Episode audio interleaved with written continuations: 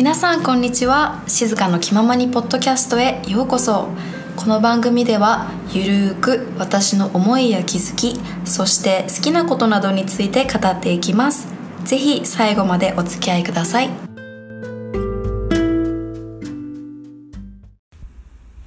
皆さんこんばんは。静香です。今このレコーディングをしているのがですね夜なのでいつもだったら「こんにちは」なんですけど今日は「こんばんは」です。お元気ですか？えー、っと私はですね土日どっちも家にいましてなんかもうバイクの音が聞こえた。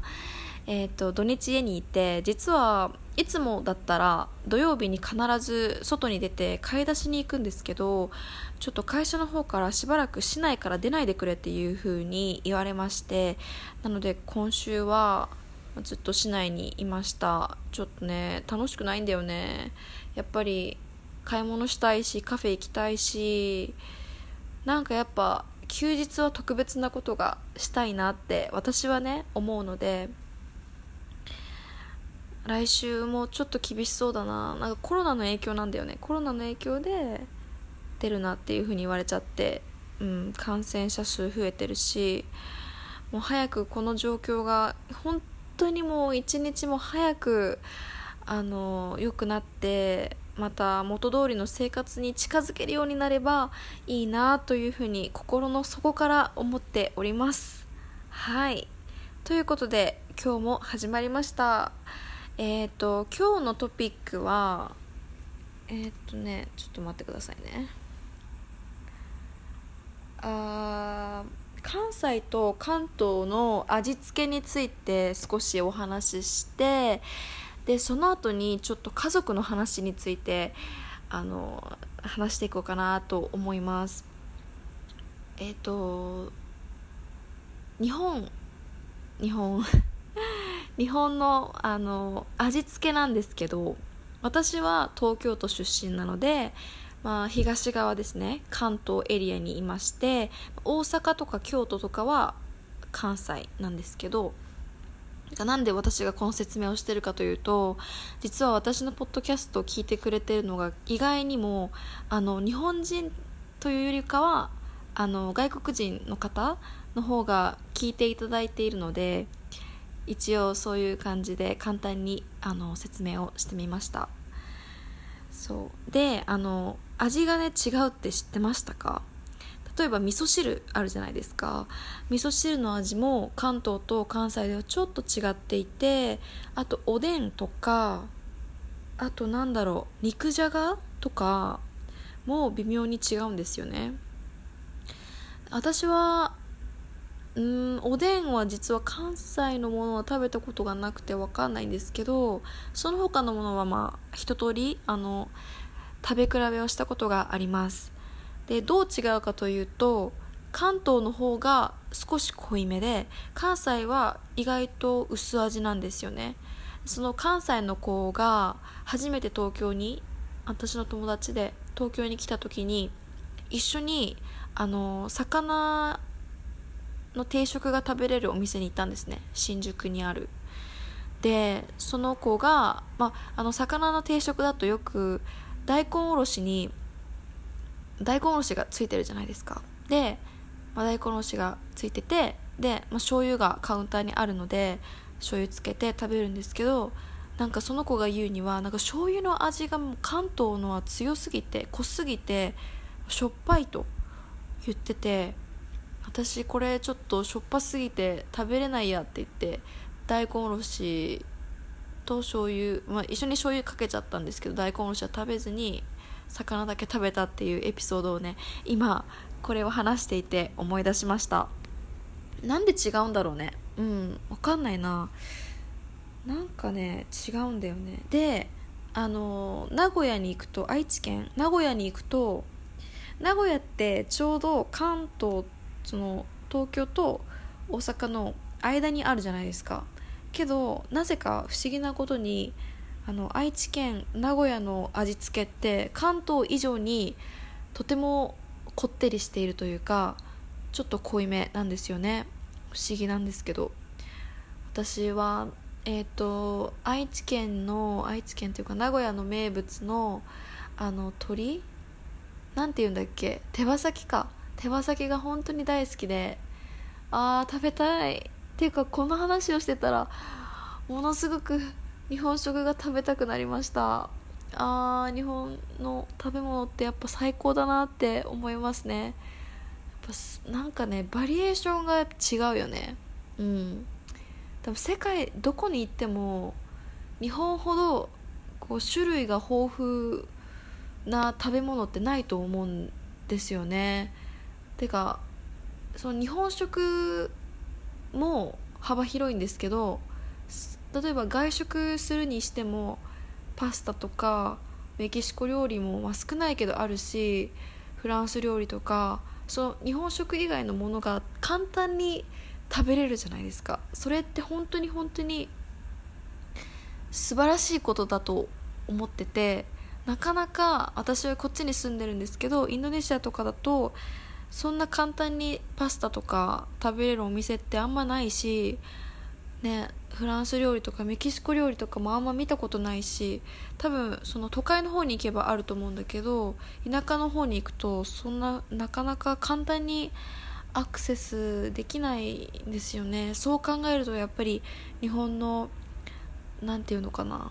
その食のバリエーションってやっぱ何て言うのかな。うん。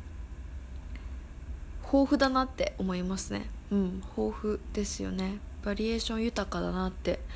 思います。あとオムライスとかね。その私もともとオムライスって洋食料理だと思ってた。洋食料理？うん。えっ、ー、とヨーロッパの方の食べ物かなっていうふうに思ってたんですけど実は日本発祥なんですよね。そういう料理って意外に結構あって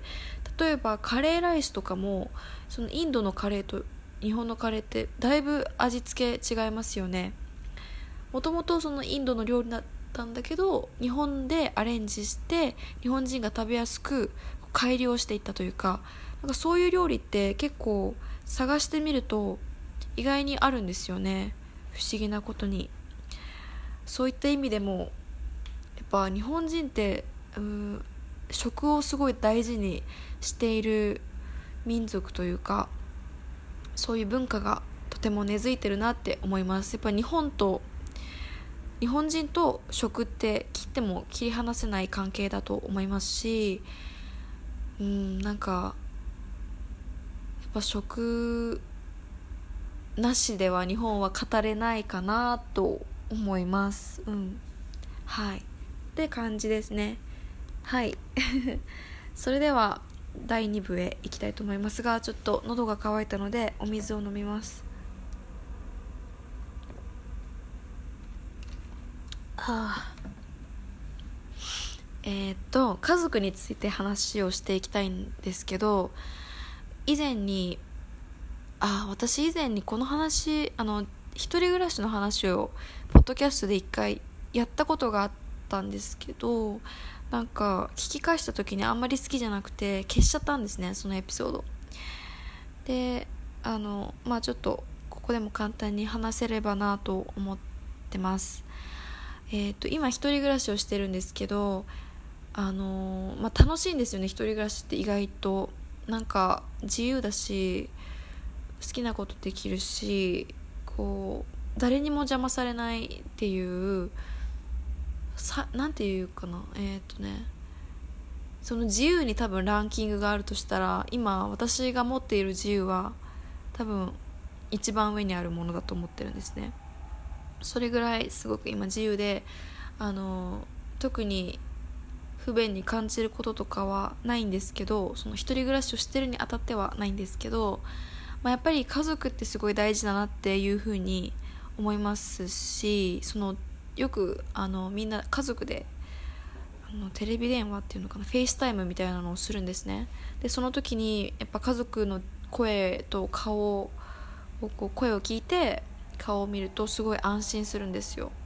なんかやっぱその時に家族っていいなって思ってででなんか家族って本当に素敵だなって思うんですよね。まず利害関係がないじゃないですか。100%その信じ合えるというか無償の愛を捧げられる人って家族しかいないと思うんですね。例えば友達ももちろんすごく信頼してる友達っていると思うんですけどその家族と比べた時に同じくらい心をオープンにして話し合えるかっていうとやっぱちょっと違うと思うんですね。もちろん中には家族とすごく仲が悪くて家族よりも友達だったり恋人の方があの自分をこう打ち明けられるっていう人もいると思うんですけど私の場合はやっぱり包み隠さず話せる相手っていうのは家族しかいないんですね私は。だからそういう面でも家族のこうありがたみをすごい今感じていてでも家族のサポートなしだったら今の自分は絶対いないと思うしその今私は一人暮らしをしていてすごく自由であの不便ないって言ったんですけどここまで来れたのももちろん一人でここまで来れたわけじゃなくて家族の支えがあってここまで来れたのでもうそのことについては本当に感謝の気持ちでいっぱいです。なのでもし皆さん最近家族と疎遠だなとかあんまり連絡取ってないなっていう方がもしいらっしゃればきっと家族の方々は心のどこかであのそのねあなたのことを思ってると思うし心配してるだろうから時間がある時に連絡をしてあげてほしいなと思います。元気だよって伝えるだけでも全然違うと思いますのではい。是非家族とあの少しでもね話せる時間を設けていただければなと思います。はいこんな感じで今日は簡単に、えー、食の話と家族の話について、えー、語ってみました。いかがでしたでしょうか？では次のエピソードでまたお会いしましょう。バイバーイ。